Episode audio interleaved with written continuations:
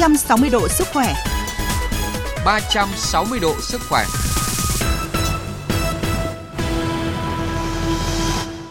Xin kính chào quý thính giả của chương trình 360 độ sức khỏe. Chương trình ngày hôm nay sẽ có những nội dung chính sau. Ca nhiễm adenovirus tăng đột biến, viện nhi phân luồng điều trị. Thiếu vaccine tại một số tỉnh thành và các giải pháp giải quyết việc tiêm chậm, tiêm vét cho trẻ. Trước hết, mời quý vị và các bạn cùng theo dõi một số tin tức y tế trong tuần. Theo Bộ Y tế, từ đầu năm đến nay cả nước đã ghi nhận hơn 200.000 ca mắc sốt xuất huyết, ít nhất 87 trường hợp đã tử vong. Số ca mắc tăng, số ca nhập viện, trở nặng và tử vong cũng tăng nhanh. Tuy nhiên, không ít bệnh viện đang trong tình trạng thiếu dịch truyền Dectran, điều trị sốc sốt xuất huyết. Tổng cộng nhu cầu dịch truyền của 48 địa phương, 9 bệnh viện trực thuộc Bộ là hơn 31.200 túi dịch. Để kịp thời cung cấp thuốc chống sốc, Cục Quản lý Dược đề nghị các cơ sở nhập khẩu thuốc khẩn trương liên hệ, tìm các nguồn cung ứng đối với các thuốc chứa Dectran 40 hoặc là Dectran 70. Các cơ sở nhập khẩu này phải liên hệ với các cơ sở khám chữa bệnh để xác định nhu cầu, ký hợp đồng và nộp hồ sơ đề nghị cấp phép nhập khẩu về cục. Số bệnh nhi đang có xu hướng tăng mạnh tại nhiều bệnh viện ở Hà Nội. Bác sĩ Vũ Thị Mai, khoa nhi, bệnh viện Thanh Nhàn cho biết, trung bình mỗi ngày cơ sở này tiếp nhận 30 bệnh nhi. Hiện khoa đang điều trị cho 90 đến 120 trẻ. Lứa tuổi nhập viện chủ yếu từ 0 đến 5 tuổi, trẻ từ 5 đến 14 tuổi đến viện chủ yếu do sốt xuất huyết. Đại diện bệnh viện Đa khoa Hà Đông Hà Nội cũng xác nhận số bệnh nhi nhập viện đang tăng. Mỗi ngày viện đón khoảng 100 bệnh nhi đến khám, Tương tự, đại diện khoa nhi Bệnh viện Bạch Mai cho biết số bệnh nhi tại viện tăng từ những tháng gần đây, cao hơn từ 20 đến 30% so với cùng kỳ. Các bác sĩ khuyến cáo phụ huynh nên thường xuyên vệ sinh đường hô hấp trên, mũi họng cho trẻ, tăng cường hệ miễn dịch và nên cho trẻ đi tiêm vaccine đúng lịch và đầy đủ. Cục Quản lý Dược Bộ Y tế vừa ra quyết định xử phạt vi phạm hành chính đối với công ty Glaso Operation UK Limited Anh, đồng thời buộc tiêu hủy hai lô thuốc vi phạm chất lượng – Lý do xử phạt vi phạm hành chính là công ty sản xuất thuốc cốm pha hỗn dịch uống Zinat Sopenson 125mg vi phạm chất lượng mức độ 2 theo quy định của pháp luật. Công ty bị phạt tiền 80 triệu đồng, đồng thời buộc tiêu hủy toàn bộ lô thuốc vi phạm chất lượng. Thuốc cốm pha hỗn dịch uống Zinat Sopenson 125mg là thuốc kháng sinh được chỉ định các trường hợp viêm phổi, nhiễm trùng tiết niệu, viêm amidan, viêm họng, viêm tai giữa. Vụ Sức khỏe bà mẹ và trẻ em Bộ Y tế phối hợp với báo Sức khỏe và Đời sống và công ty công nghệ đã ra mắt sổ mẹ và bé phiên bản điện tử tại địa chỉ https gạch chéo sổ mẹ và bé chấm sức khỏe đời sống vn Ông Trần Đăng Khoa, Phó vụ trưởng vụ sức khỏe bà mẹ và trẻ em, Bộ Y tế cho biết, sổ theo dõi sức khỏe bà mẹ và trẻ em, gọi tắt là sổ bà mẹ và trẻ em, phiên bản giấy, đã được áp dụng ở gần 60 tỉnh thành. Sổ được đánh giá là công cụ hữu ích để các bà mẹ tự theo dõi sức khỏe trong thời gian mang thai và chăm sóc em bé, phát hiện các nguy cơ, dấu hiệu bất thường thông qua cấu tạo đặc biệt của sổ. Thông qua phiên bản điện tử, người dùng vừa có thể theo dõi sức khỏe của bản thân, con của họ và kết nối với các dịch vụ đặt lịch khám, tư vấn từ xa. Giáo sư tiến sĩ Trần Hữu Giàng, Chủ tịch Hội Nội tiết Đái tháo đường Việt Nam cho biết khoảng 50% người mắc bệnh tiểu đường nhưng không được chẩn đoán. Chưa tới 30% người được chẩn đoán điều trị tốt, 10% bệnh nhân cuối cùng chết vì bệnh thận và những người tổn thương thận giai đoạn cuối nhiều nhất là do đái tháo đường. Giáo sư tiến sĩ Trần Hữu Giàng cũng thông tin, đái tháo đường tuyếp 1 có thể xảy ra ở mọi lứa tuổi, nhưng chủ yếu là ở người trẻ, thanh thiếu niên. Dấu hiệu điển hình là đói và mệt, đi tiểu thường xuyên và khát hơn, khô miệng, ngứa da, sút cân nhiều, thị lực giảm.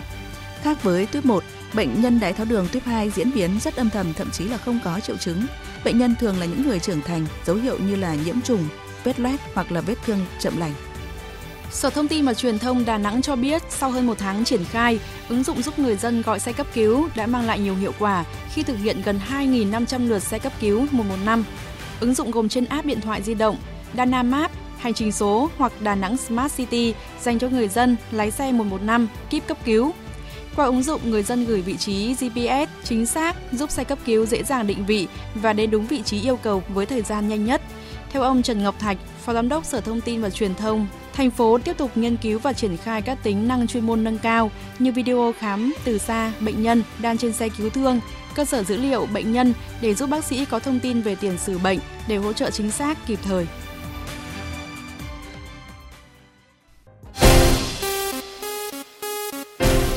Chuyện ngành y Quý vị và các bạn thân mến, Theo thông tin cập nhật mới nhất của Bệnh viện Nhi Trung ương, tổng số ca nhiễm virus adeno ghi nhận trong toàn bệnh viện từ đầu năm đến nay là 1.406 ca bệnh, số ca bệnh nội trú là 811 và số ca tử vong là 7 ca. Trước diễn biến các ca mắc virus adeno đang có xu hướng tăng cao, Bệnh viện Nhi đã nhanh chóng lên phương án phân luồng điều trị.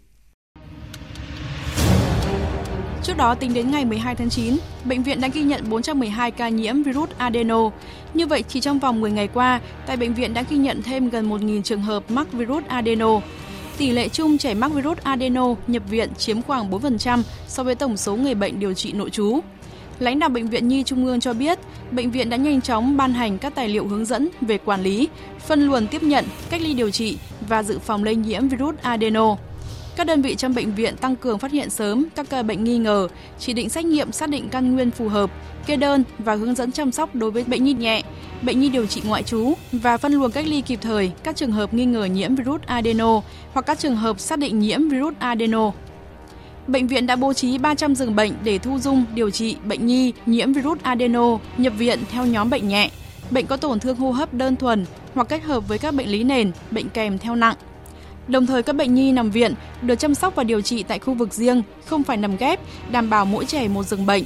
Phòng bệnh thông thoáng, khoảng cách giữa các giường bệnh phù hợp theo quy định, hạn chế tối đa việc lây nhiễm chéo trong bệnh viện. Bệnh viện cũng xây dựng tiêu chuẩn nhập viện. Theo đó, trẻ viêm phổi nhiễm virus adeno kèm theo một trong các tiêu chuẩn gồm khó thở, suy hô hấp hoặc giảm oxy máu FPO2 dưới 94%, có dấu hiệu toàn thân nặng như không uống thuốc được, co giật, ly bì, nhiễm trùng, bệnh nền nặng như phổi mạn, suy dinh dưỡng nặng, suy giảm miễn dịch, bệnh tim mạch nặng, vân vân, tổn thương trên X quang phổi. Viện sẽ chuyển tuyến dưới điều trị trẻ viêm phổi nhiễm virus adeno, điều trị ổn định, kèm theo các tiêu chuẩn không suy hô hấp, FPO2 từ 94% trở lên, không tím tái, giảm khó thở, hết sốt, ăn được bằng đường miệng, các rối loạn nặng đã được kiểm soát, để chủ động tăng cường các biện pháp phòng chống dịch, Cục Y tế Dự phòng đề nghị Sở Y tế các tỉnh, thành phố chỉ đạo các đơn vị y tế tăng cường giám sát, phát hiện sớm các trường hợp mắc bệnh, các ổ dịch do virus adeno, triển khai xử lý triệt đề các ổ dịch, hạn chế lây lan ra diện rộng, báo cáo kịp thời, đầy đủ tình hình dịch bệnh theo quy định của Bộ Y tế.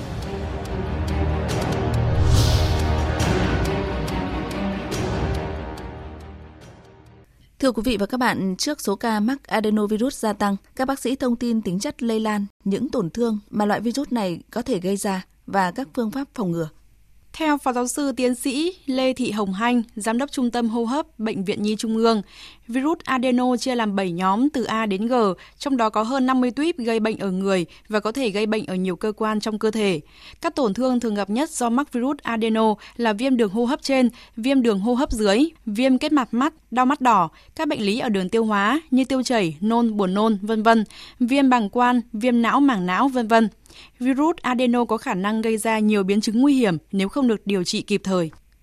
Virus adeno lây truyền qua đường giọt bắn, đường hô hấp giữa người với người. Bệnh có thể lây qua niêm mạc khi bơi lội hoặc là nguồn nước dùng trong sinh hoạt bị ô nhiễm hoặc là lây truyền khi người lành sử dụng chung những vật dụng cá nhân với người bệnh. Thời gian ủ bệnh khoảng từ 8 cho đến 12 ngày. Virus adeno có thể gây bệnh ở mọi đối tượng và mọi lứa tuổi. Trẻ em hay gặp ở độ tuổi từ 6 tháng đến 5 tuổi. Trong đó các đối tượng như trẻ em, người lớn tuổi, người bị bệnh mạng tính, vân vân thường có nguy cơ cao nhiễm virus này do có sức đề kháng kém. Trẻ nhiễm virus adeno thường có các biểu hiện như là sốt cao, ho, khò khè, có thể kèm theo viêm kết mạc mắt và rối loạn tiêu hóa. Với trẻ có biểu hiện nặng thì xuất hiện tình trạng khó thở. Với những biểu hiện nhẹ, người mắc virus adeno có thể điều trị tại nhà. Tuy nhiên, khi có các biểu hiện nặng, người bệnh phải đến các cơ sở y tế điều trị kịp thời. Theo đó, tiến sĩ bác sĩ Lê Kiến Ngãi, trưởng khoa dự phòng và kiểm soát Bệnh viện Nhi Trung ương, thông tin những trường hợp cần nhập viện và khuyến cáo các biện pháp phòng ngừa sự lây lan của virus adeno. Ờ, thông thường thì ờ, sẽ có các cái dấu hiệu mà nếu mà trẻ có các cái biểu hiện không có cái tình trạng nặng, không có cái tình trạng ờ, suy hô hấp thì đứa trẻ hoàn toàn có thể được cha mẹ và những người thân chăm sóc tại gia đình. Thế còn khi mà trẻ có cái các cái biểu hiện nặng, có cái tình trạng suy hô hấp, đặc biệt là những những tình trạng khó thở thì đứa trẻ cần phải được đánh giá tại bệnh viện để có những cái can thiệp kịp thời. Chúng ta rất là khó phân biệt virus adeno với lại các cái virus khác với các cái dấu hiệu ban đầu.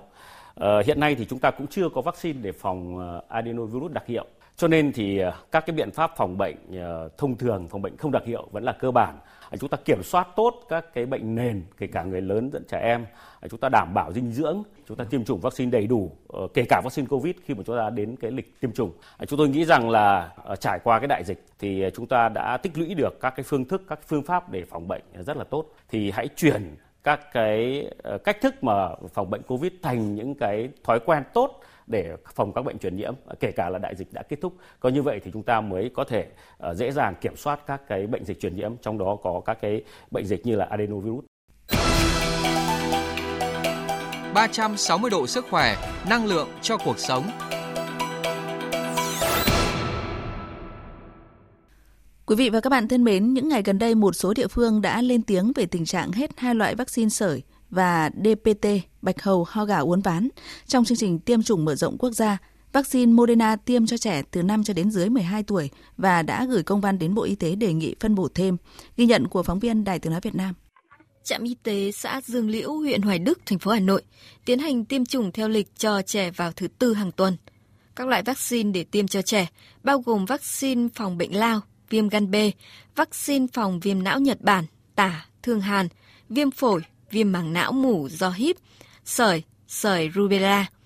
Riêng vaccine DPT, bạch hầu, ho gà uốn ván đã hết từ tháng 4 nên nhiều trẻ đã bị trễ lịch tiêm chủng. Đây cũng là một trong những nguyên nhân khiến tỷ lệ tiêm chủng cho trẻ từ đầu năm đến nay rất thấp. Bà Khánh Thị Việt Hà, trưởng khoa kiểm soát bệnh tật, Trung tâm Y tế huyện Hoài Đức, thành phố Hà Nội cho biết. Vaccine DBT để tiêm nhắc lại cho trẻ từ 18 đến 24 tháng là từ tháng 4 đến nay là cũng chưa được cấp. Đấy, nên là cái tỷ lệ lệ này là cũng thấp. Thế và một số ờ, trẻ là cũng đi tiêm ờ, dịch vụ. Còn tại thành phố Hồ Chí Minh, hai loại vaccine sởi và vaccine DBT hiện đã được sử dụng hết. Cuối tháng 8 viện Pasteur thành phố Hồ Chí Minh cũng thông báo kho vaccine cũng hết hai loại này.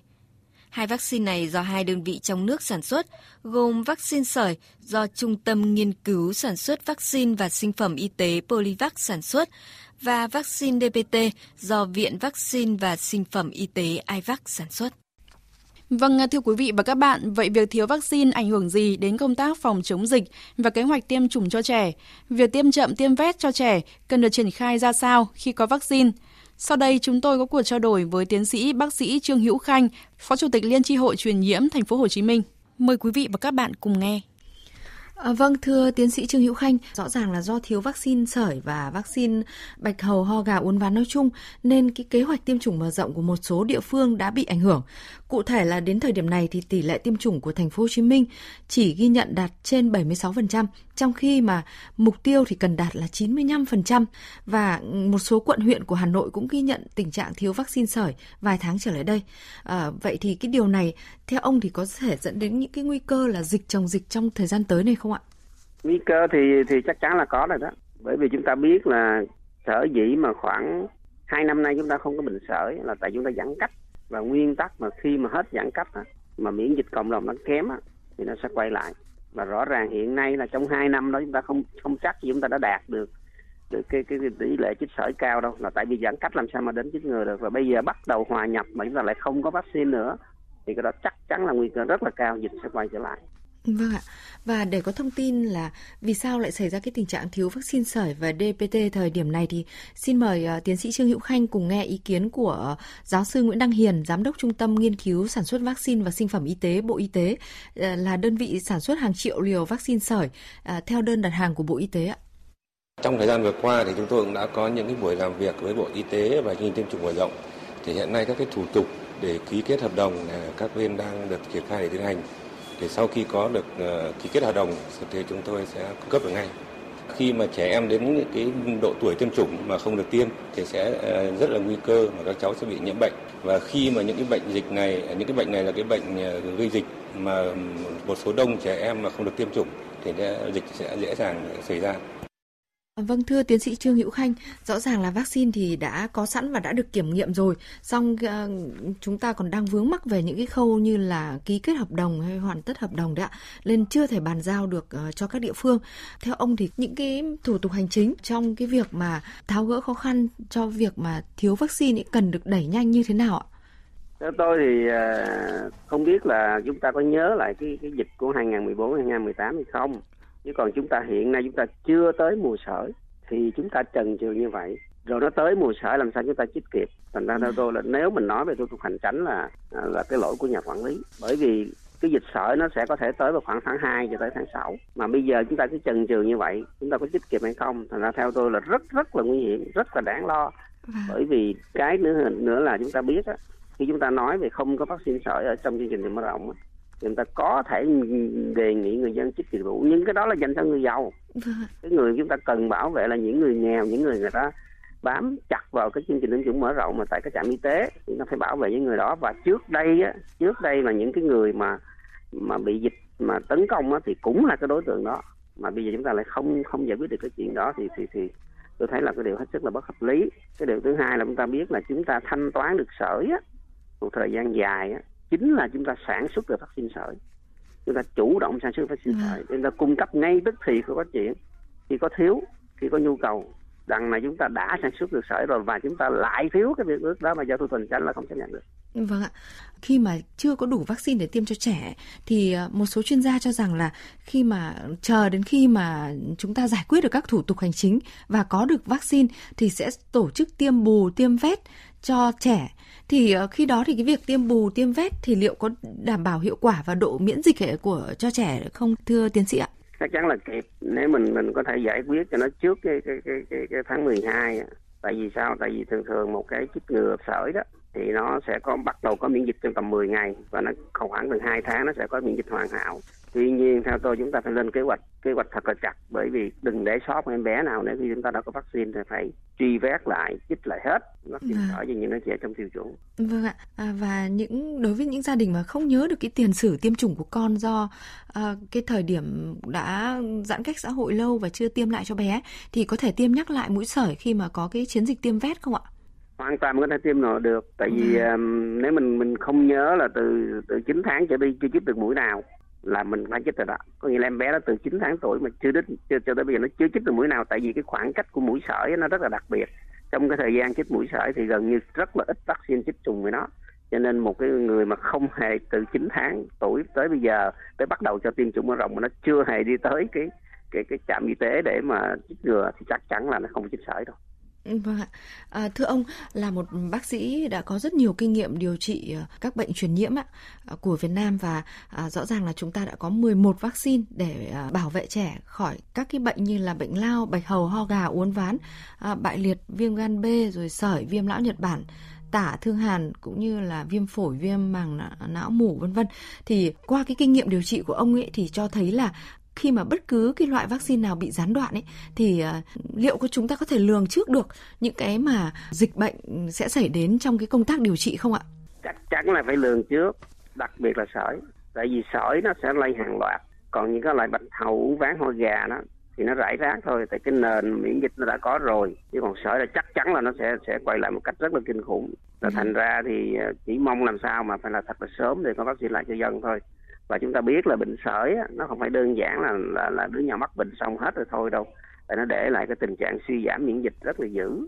Có thể kéo dài vài năm mà thậm chí là nó suy dinh dưỡng còi cọc ảnh hưởng tới cả một cái thế hệ luôn. Và đặc biệt là với cái dòng mà chúng ta hay nói là những cái con virus mà adeno hay là RSV mà khi mà đứa nhỏ bị bệnh sởi mà cộng thêm những con virus này đó thì nó biến chứng kinh khủng lắm Ừ, vâng ạ. Ừ, thưa ông, với vaccine bạch hầu ho gà uốn ván mà trong thời điểm hiện tại tại cũng chưa có thì ừ, cái việc mà cũng phải chờ tiêm vét tiêm bù thì các bậc cha mẹ có cần nên sốt ruột hay là có cần đến các cái cơ sở tiêm chủng dịch vụ để mà tiêm trước cho con theo đúng cái khuyến cáo của ngành y tế không ạ? Đối với vaccine bạch hầu uốn ván ho gà đó thì chúng ta có được ba cái mũi cơ bản vào khoảng từ tháng 2, tháng 3, tháng 4, tháng tuổi đó hai ba bốn tháng tuổi đó thì chúng ta đã có cái đó thì nó có cái độ miễn dịch nó có thể kéo dài xa hơn một chút nữa. À, và sau đó đó thì à, cái mũi là mũi nhắc 14 thôi. À, cái đó thì mình có thì mình chích cũng kịp chứ không phải là không tại vì cái bạch hầu gán hoa gà thì nó lây chậm lắm và cộng đa số những em bé nhỏ nó có miễn dịch cơ bản rồi. À, do đó chúng ta sẽ à, chích bù lại bằng bất cứ lúc nào đối với vaccine mà bạch hầu ván ho gà mà cái tuổi 18 tháng 19 tháng chúng ta vẫn có thể chích bù được à, một cái dịch vụ của năm sáu trong một vẫn bù lại được À, vâng ạ, và rõ ràng là không chỉ thiếu vaccine trong chương trình tiêm chủng mở rộng, từ nhiều tháng nay thì ngay cả viện Pasteur của thành phố Hồ Chí Minh cũng ờ, không còn vaccine dịch vụ để mà tiêm cho người dân do vướng các quy quy định trong mua sắm đấu thầu ạ. À, thưa tiến sĩ bác sĩ Trương Hữu Khanh, tiêm chủng đầy đủ là quyền của trẻ nhỏ. À, thì theo ông thì cái việc thiếu vaccine cho trẻ cần được khắc phục nhanh chóng và ổn định à, bằng các cái cách như thế nào ạ? Theo tôi thì chương trình tiêm chủng mở rộng á thì chúng ta phải lo. Bởi vì cái đó là đối tượng chúng ta cần phải triển khai. Còn trong vaccine dịch vụ thì nó tùy theo cái cơ sở dịch vụ. Thật sự ra cái vaccine đó nó không phải thiếu trên toàn thế giới. À. mà cái nguồn cung của nó sẵn sàng có để chúng ta thực hiện đúng cái thủ tục đấu thầu. À, tuy nhiên cái việc mà mình chích tại cái cơ sở y tế đông á để mình chích dịch vụ á thì nó lại ràng buộc. Tuy là mua về lời ăn lỗ chịu nhưng mà ràng buộc quy chế đấu thầu thành ra phải gửi quy chế đấu thầu đó cho cái nơi mà làm vaccine thông thường á mà ta làm thêm dịch vụ á để mà nó dễ dàng hơn chứ còn thật sự ra bây giờ Baxter thì thiếu nhưng mà những cái cơ sở dịch vụ khác họ vẫn có thuốc đầy đủ cho người dân. À, vâng ạ, à, xin cảm ơn uh, tiến sĩ bác sĩ Trương Hữu Khanh, Phó Chủ tịch uh, Liên chi hội truyền nhiễm Thành phố Hồ Chí Minh. 360 độ sức khỏe, năng lượng cho cuộc sống.